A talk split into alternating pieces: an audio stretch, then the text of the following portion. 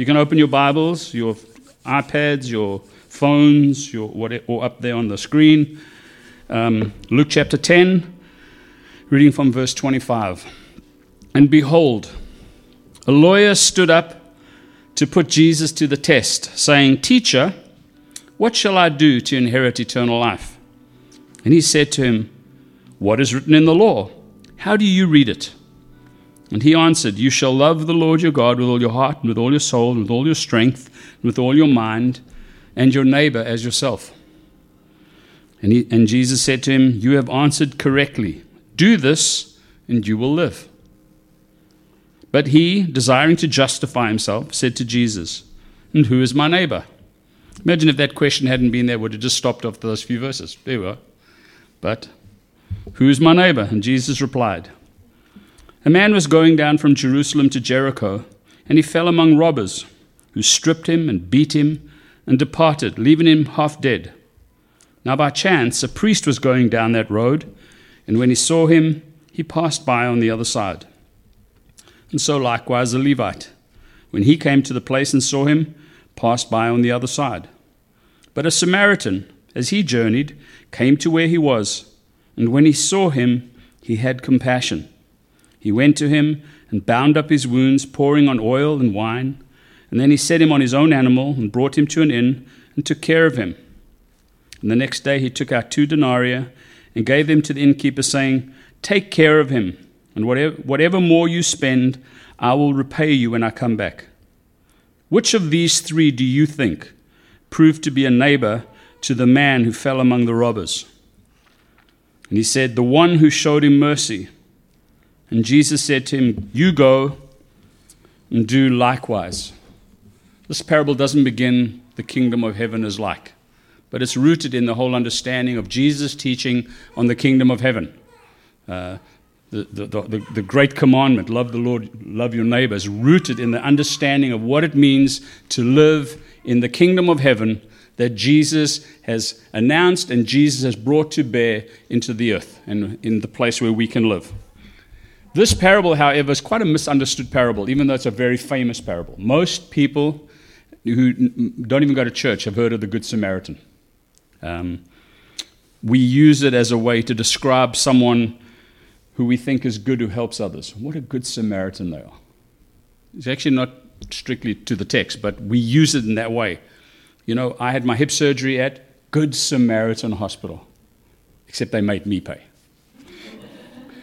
You know, there's Samaritan's Purse, which is that uh, organization that does things for the poor and the disenfranchised. Billy Graham's son, Franklin Graham, runs it. Samaritan's Purse. The, this word, Good Samaritan, Samaritan, has come to mean something in culture, even outside of church.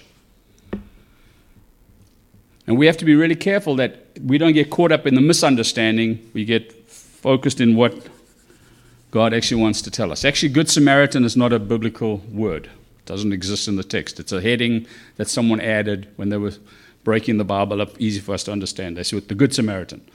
Doesn't say that in the text, but we're glad it, that it does because he was a good man.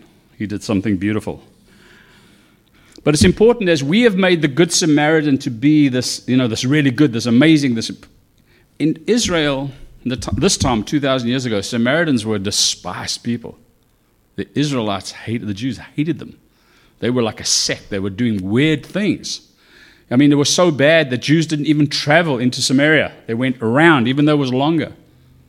And if you understand that, it makes John chapter 4, you know, where Jesus meets with the Samaritan woman at the well, it makes that story so astounding. Not only did he go through Samaria, meet with a Samaritan, a despised person, but he met with a woman who he shouldn't have been meeting with in the first place alone. I mean, it's just mind boggling, that text. Today, it's like, so what? He was going sat down. 2,000 years ago, that was, that was astounding. And we, we need to remember that. So when Jesus tells the story about the Good Samaritan, this is not, this guy went and did, he didn't do it, this guy went, and then this other guy came, he, whoever he was, you know, he was German, and he helped. This was a Samaritan. This was picking on a group that Jews hated.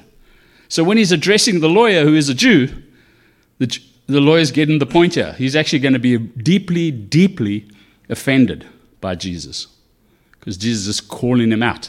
And it's important to remember that in the context of this story. So I want to. It's one of the interesting things to look at in the story, which we haven't done. In, I haven't done in any of the others. Is just actually look at the structure. Because here's the structure: question. Jesus questioned. Jesus questions back. Person gives answer. Jesus gives instruction. Person asks another question. Jesus asks another question through a story. Person gives an answer. Jesus gives an instruction. It's important to see that.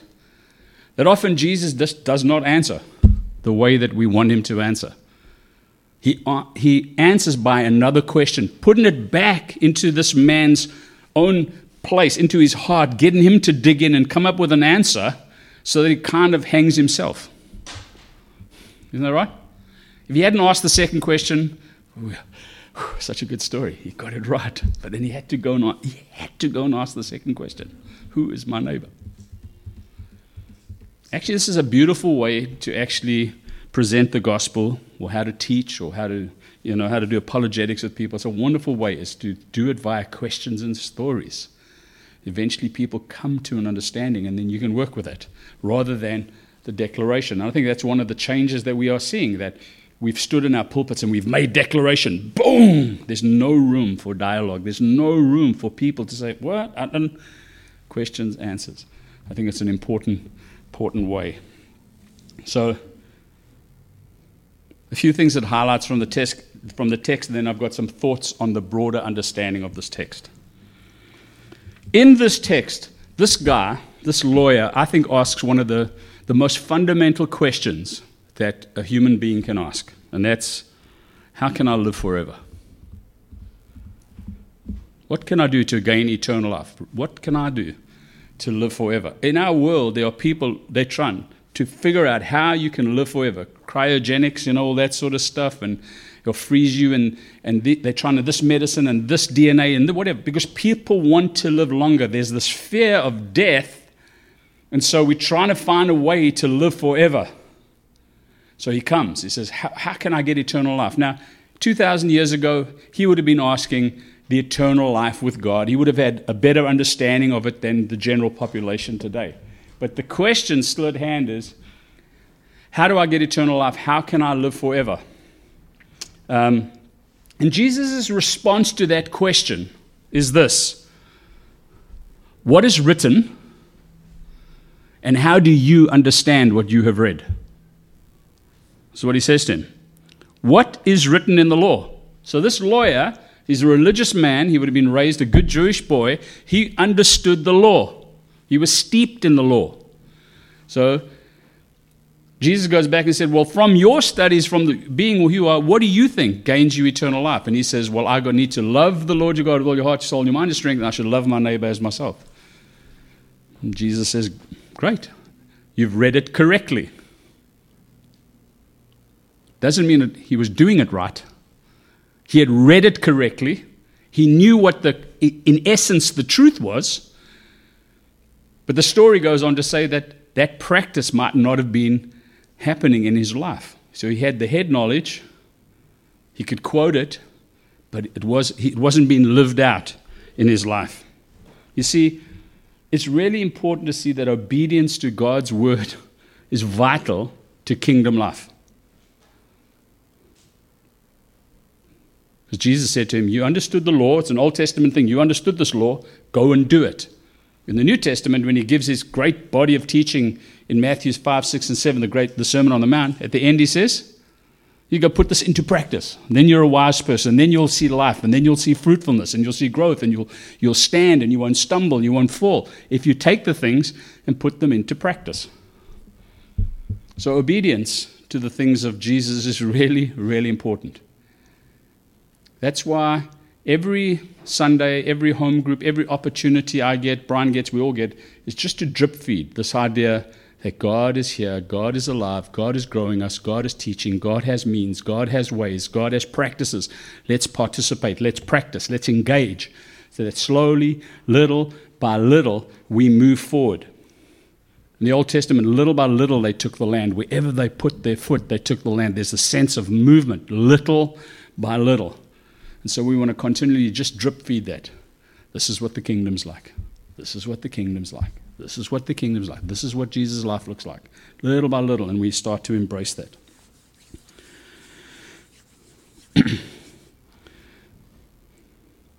I think a human condition, part of the human condition, is when something gets pointed out in our life, we try to justify our position and try to wheedle our way out of it.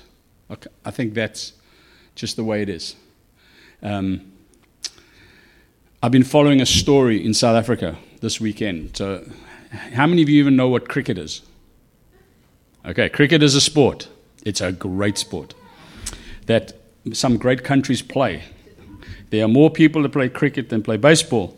But anyway, so cricket. So South Africa are playing Australia at the moment in a, what they call tests. They, they, and there's always been a needle between Australia and South Africa at cricket. They have a go at each other. They sledge, which means they, you know, they shout at each other. They try and push the boundaries, whatever. So on the third, it's a, you know, cricket's over five days that can end in a tie. So Americans don't get it. But anyway, on the third day, there's TV cameras everywhere. They noticed one of the Australian fielders get, takes the ball and he takes a piece of tape, something out of his pocket, and starts rubbing it on the ball, which is illegal because he's trying to add, add something that'll make the ball do different things in the air, and it's totally legal. And he gets caught because they start showing it on the Jumbotron. You know? And so it comes to the attention, and while you know, the umpires go, he takes it, and it's all on video, and he puts it down the front of his pants into his underpants. This little piece of tape. And um, so the umpires come to him, and then he takes out of his pocket, you know, a thing to clean glasses. You see, you see, he got, he got caught, and then he had to justify himself and wheedle himself. That's what we do. Now we look at him, we say, "What a stupid idiot!" But we all do it. It's some form. So eventually they acknowledge, off the field, they acknowledge that they tried to do it. The captain says, We actually planned this before the day began. It has become such an incident that the, the Australian Prime Minister is involved. It's huge, it's massive. All right. When we get caught out, when the finger gets pointed and we get highlighted, we, we like to take the spotlight off ourselves and say, But what about that? Or what about this? Just own up. Just say, if he had said, you know, that Jesus is so true, I just have not been living that way at all. Will you help me? I'm sure Jesus' compassion, kindness would have just embraced him and just, whoa, because that's what Jesus did, didn't? But he tried to justify himself. No, no, no, who's my neighbor? Be very careful that we don't live like that because Jesus will always have the last word. You're never going to out debate Jesus. You're never going to ask him a question that he can't answer. Right? So just remember that. Um, so, in the question, who proved to be the neighbor in the story? Who proved to be the neighbor? The Samaritan. By inference, the other two guys, the Levite and the, and the, and the priest, they were part of the Jewish people. So his own people abandoned him, and a foreigner helped him. Who's the neighbor? And the poor lawyer is just thinking, oh, why on earth did I ask that question? But there are two important words that come out of this um, thing. One is the word compassion, and I want to come back to that a little bit. Do you know what compassion is? Where the word compassion, the word compassion comes from the word meaning the innards. So when you have compassion for someone, you feel it in your liver. I mean, it means the bowels, the liver. It means the internal testament. When you have compassion, you feel something deeply.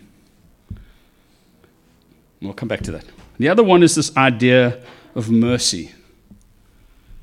Mercy, you know, not getting what you do deserve.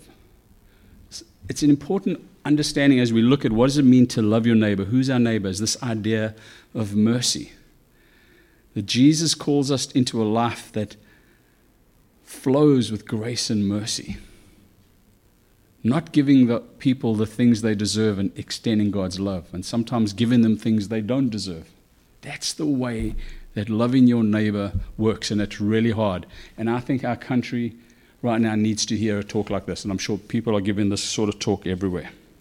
Let's give some thoughts on this, just as a general thought from this text. I don't know about you, But, but barring my neighbors to my immediate south, it's really hard to love your neighbor the way Jesus wants you to love your neighbor.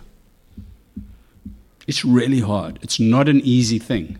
It's much more easy to retreat into your home, arrive home, automatically the, the doors of the garage go up, you drive in, the doors go closed, and you just block yourself off from the rest of the world because you can feel safe. There's no demand on your time. There's, it's, it's hard to love your neighbor, just as it's hard to love the Lord your God with all your heart, your soul, your mind, and your strength. It's really, really hard. It kind of just exhausts us. Whenever you hear that, oh, you love my neighbor, I just feel, oh, I'm exhausted. I haven't even got out of bed yet. You know? Um, and then you think, there's just so many people to love. You know, if, if, we could go back 200 years and I could live in my little village, I knew those other six families. We kind of knew each other. We could get on with it. We could love our neighbor. It was easy. Now it's really hard. There are millions of people. I mean, just in my block, there are Oh, thousands in that area. Oh, it's so hard. It's cost. It's like, I don't even want to think about it. Yet somehow the Spirit of God keeps pressing an essential truth of what it means to be a follower of Jesus is that we are called to love our neighbors as ourselves in the light of our, our love for God. You see, when you read this, the text from Leviticus, which Heidi read, let me read this verse 18. You shall not take vengeance or bear a grudge against the sons of your own people, but you shall love your neighbor as yourself. So, way back there, this is this build up to this understanding you should love your neighbor as yourself. It's not just love your neighbor. It's love your neighbor the way that you would you to be loved by the neighbor. And then there's this silly lines that keep coming into this text. I am the Lord. It's like, can't you leave that bit out? It can't just be something else. But I am the Lord. It's like it's rooted in this understanding of who God is. Because who God is, because of the way God has dealt with us. In the Old Testament, says, I am the one who brought you out of captivity. Therefore, you do this. I am the one who brought you from the I translated you from the kingdom of darkness into the kingdom of my Son, whom I love. Therefore, love your neighbor as yourself. It is, it's always as a response to what Jesus has done or God has done for us. And if we're going to love our neighbor, according to that test, you shall not take vengeance or bear grudge against the sons of your own people. I think it's if we're going to love our neighbors, let's say the, the Thornburgs and us say we're going to look, t- love the neighbors around our, in our square. The first thing that we're going to have to deal with before we can even love them is actually deal do we have any malice towards those people? Do we have any anger towards those people? Do we have any phobias towards those people? Do, are we discriminating in any way towards those people because they could be from different cultures, different languages, different colors, different everything? And before we can even engage on loving our neighbor, we have to deal with our own hearts because I am the Lord, says God. There's no room in our hearts for those things if we're going to love our neighbors as ourselves. Now, again, none of us is perfect. It's a journey. But we begin to see that. So suddenly I'm, I'm, i was up at 3.30 this morning doing some of this, and I suddenly thought, hmm, my neighbors to the north drive me insane. I hold prejudice toward them in some way. They irritate me, even though I've invited them to Thanksgiving before. They irritate me. No, if I'm going to be a loving neighbor to them, and I'm not, maybe I'm not, maybe they're not going to be the neighbor I the neighbor I love. I'll get to that now. But if I, I'm going to have to deal with prejudice because they will pick that up, at least sometime. I could pretend for a little time, but eventually that will seep out of me. And God is saying, I've loved you. This is love, not that you love, but I have loved you first. Now, therefore, deal with these things so that you can love these people the way I want you to love them. Really scary. You see, you can't, if you're going to do the, the great commandment, you, you can't try to do that without dealing with your own life. Um, when, you, when you try to do good, I feel like I, had, I want one of those marks now. I feel like walking If you just want to do good without the idea of love or dealing with your own heart, then you get into a false form of justice.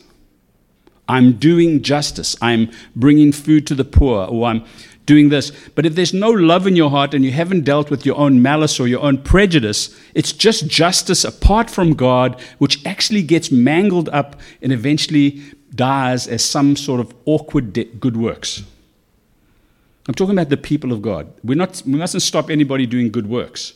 But for us, God wants whatever we do to be done in love. Love your neighbor, how? As yourself. So you've got to deal with yourself. You can't just love your neighbor.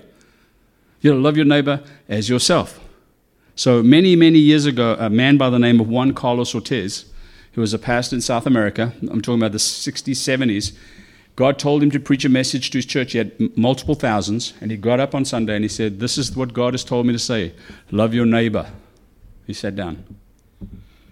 The next week he got up, love your neighbor. He sat down.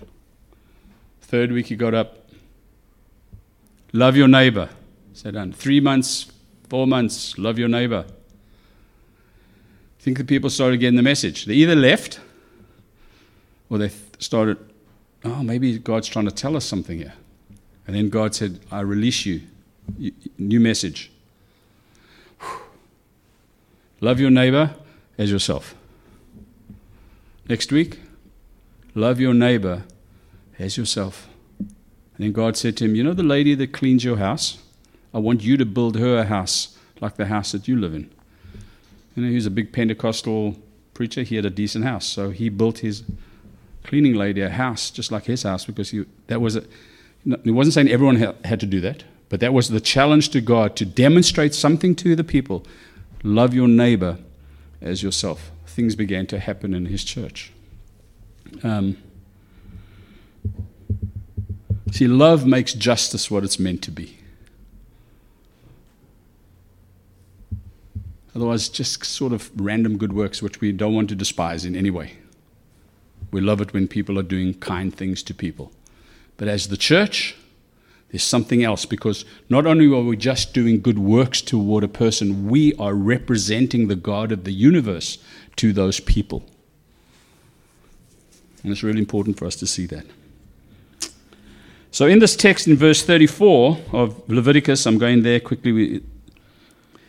You shall treat the stranger who sojourns with you as the native among you, and you shall love him as yourself. So, in this text, God is saying to the people, even the stranger is your neighbor.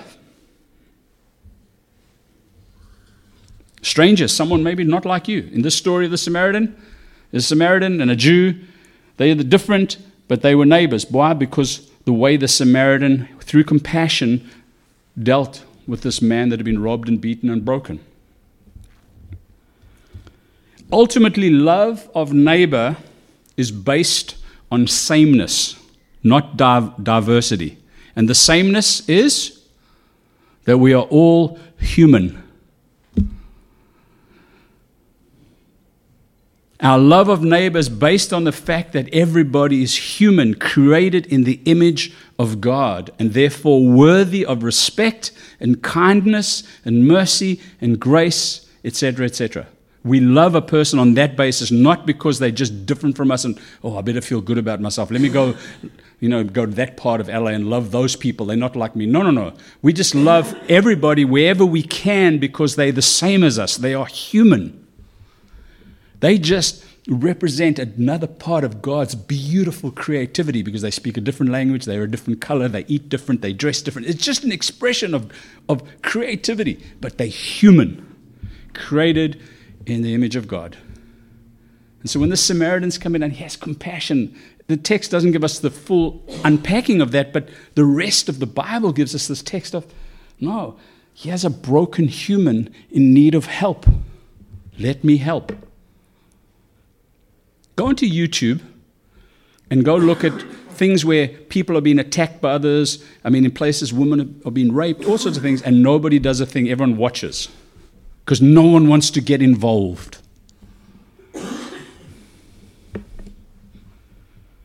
We are the people of God. We are involved.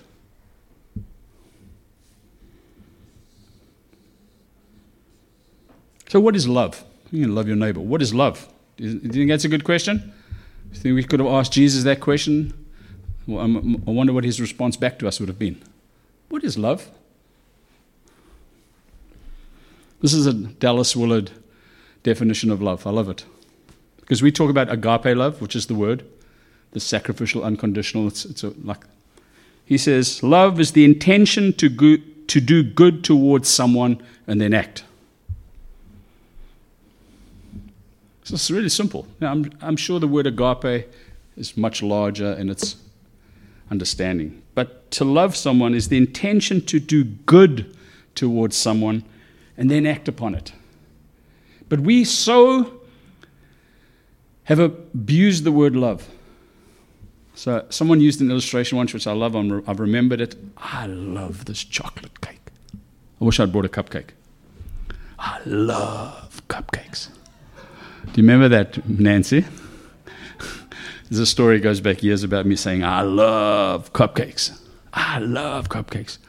I love cupcakes as I love myself because if I'm going to take the word love, so what am I going to do with this cupcake? I'm going to protect it. I'm going to shine it, keep it. No, I'm going to. I'm just going to eat the cupcake. I don't love the cupcake like I'm meant to love my neighbor. Does that make sense? But we use love so, as in, I love cupcakes. I love my wife. I love my neighbor. I love that movie. Sometimes we we loved the movie more than we loved our neighbor in terms of the passion that we speak about it. I love Black Panther. No, but I love my neighbor more because it actually causes me to have to do something. Black Panther created an emotion in me. Oh, it was into whatever. But the love that God wants me for my neighbor is something I have to act upon, an intention to do good. I love the Black Panther. I don't have to do anything good toward the Black Panther. Just go watch it and pay money. But when I say I'm going to love Tyler, my intention is to do him good and then act upon it. We're called to love our neighbors. And there's a difference between love of self and selfishness. I think we have to see that. When you when you call to love your neighbor as yourself, you're actually saying, I want good done to me. I want to do good to myself. I want to look after my body and my mind and my heart. I want to do good to myself. I love myself. God loves me. In my imperfection, there's a love. It's not this for who was the guy that looked in the pond and then fell in? Narcissus, that guy. We're not talking about that. Selfishness, this, the love that we talk about. I want what I want, when I want it, how I want it, and I want actually I want it now. That's not love of self, that's selfishness.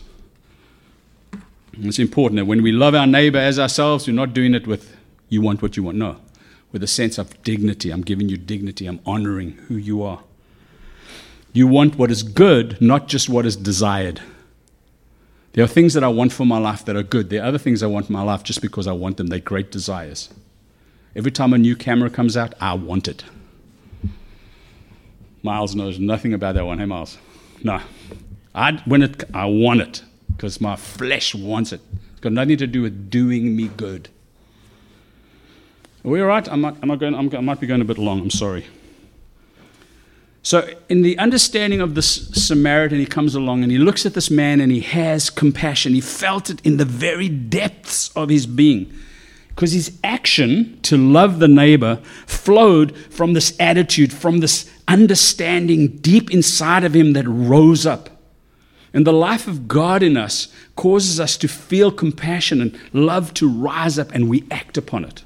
And it's really important for us to see that. So it means that love of neighbor flows out of first love of God. Because when you love God with all your heart, your soul, your mind, your strength, and we know we're on a continuum and on a journey, nobody's got it perfect.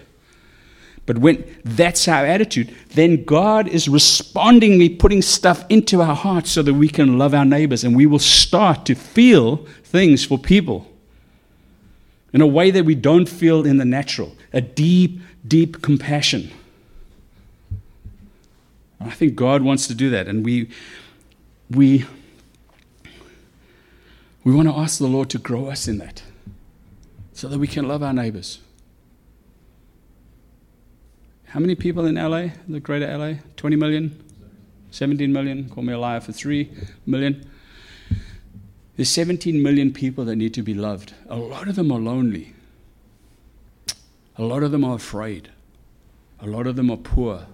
A lot of them are broken. A lot of them have had dreams shattered. A lot of them are from broken marriages. Uh, uh, there's some that are doing well, but a vast majority are not doing that well. We need to love our neighbors. I'll come back to that in a moment, just in case you feel overwhelmed by 17 million.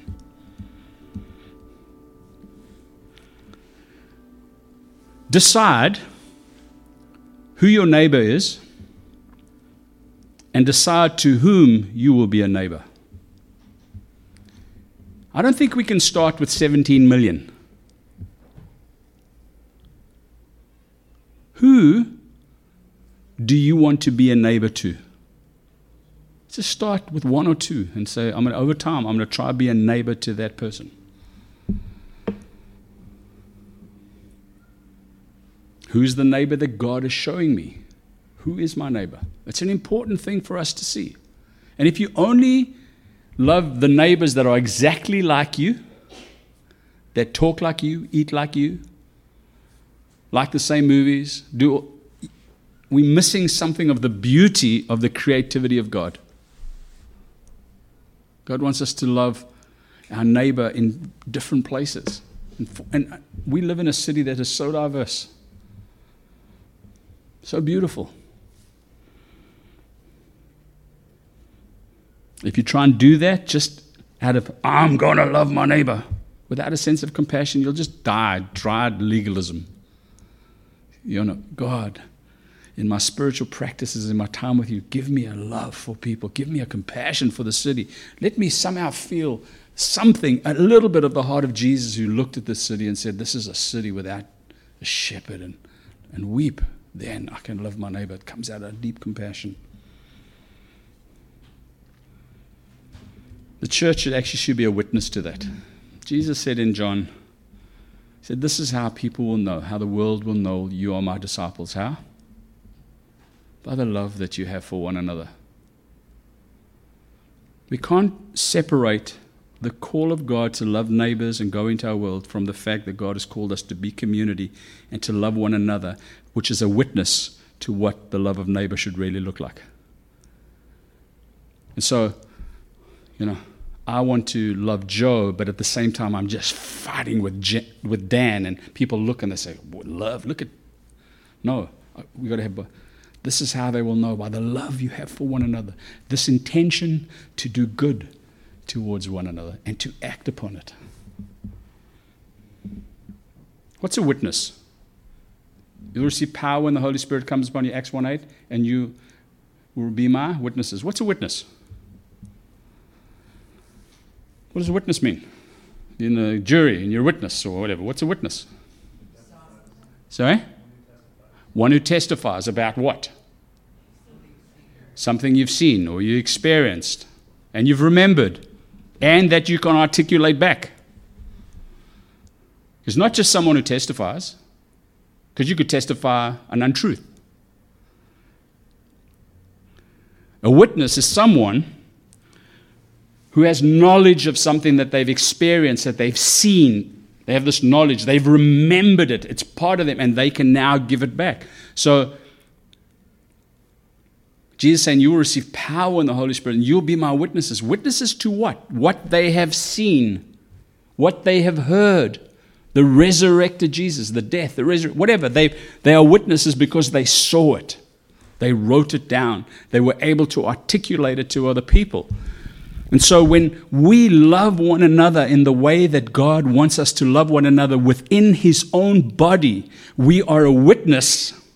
We can testify to what has actually happened, to what we have experienced, that people truly, truly have the intent to do good to one another and they act upon it. And then we can go to the world and say, we are witnesses that that sort of life exists. Because none of us were there when Jesus came out of the tomb. Is it? Anyone there? No. There were a bunch, and they've long gone. But we are witnesses to the resurrection by the Spirit in the way that life, resurrected life, is lived out among God's people. We are witnesses to the death and the resurrection of Jesus.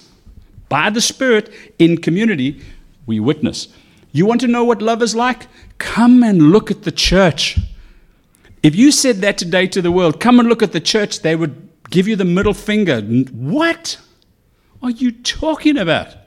That's the worst group of people that ever walked the face of the earth. Can we start our little band? Say, we want to do good to one another. Not so that we become inward, not so that we can, oh, we love each other, mm, so good. So that we can be a witness to the world. We can show you what love is like that we go the extra mile for one another. There's not one person here who has need because everyone steps to the plate. Why? Because we're brothers and sisters. It's not about us. It's about out there. That text that we read from Leviticus is when you, you know, glean your fields, don't take everything. Leave some. Is there space in your life, in your budget, to actually help and love with intent someone who needs loving so that we can be witnesses? It's the life of God. It's the life that God wants to raise in us. You can't force anybody to do anything. It's just that sense of God's life in us.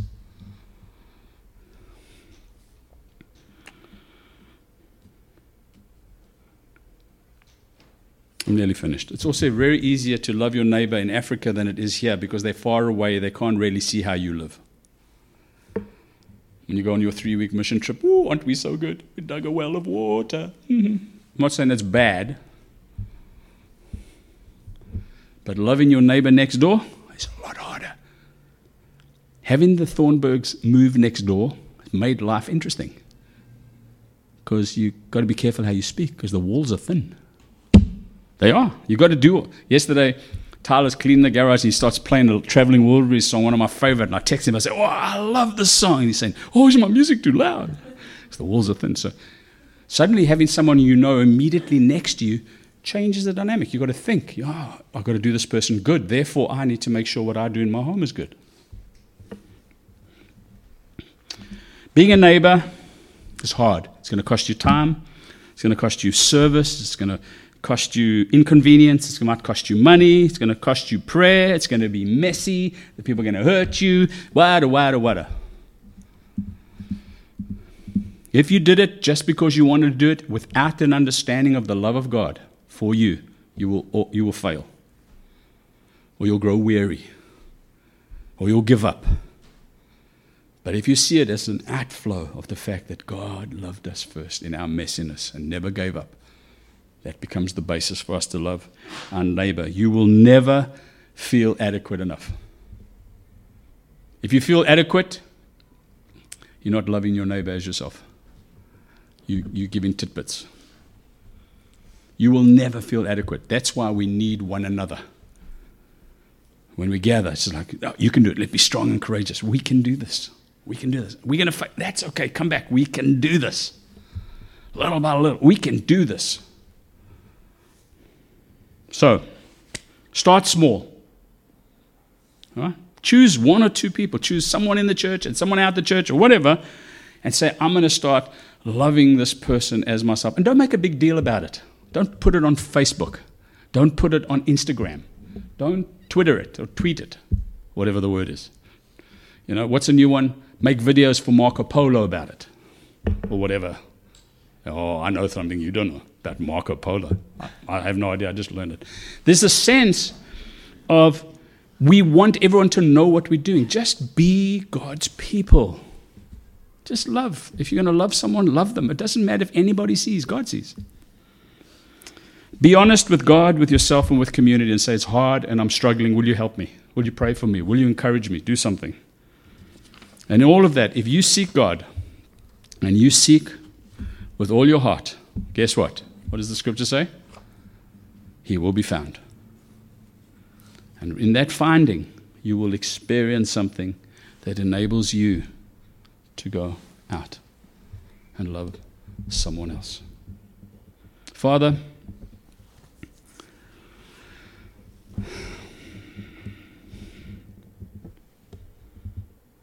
May we know and experience feel the love that you have for us. May it be tangible to us. May it be the foundation to the way that we love ourselves, to the way that we love our spouses, to the way that we love our children, to the way that we love one another in your community, to the way that we love our neighbors, to the way that we love our enemies. To the way we engage with those that we don't like to engage with. As, but you lead us there by your Spirit. Help us to grow in the love that, an understanding of the love that you have for us, a love that is so high, so deep, so long, so wide, we can never grasp it.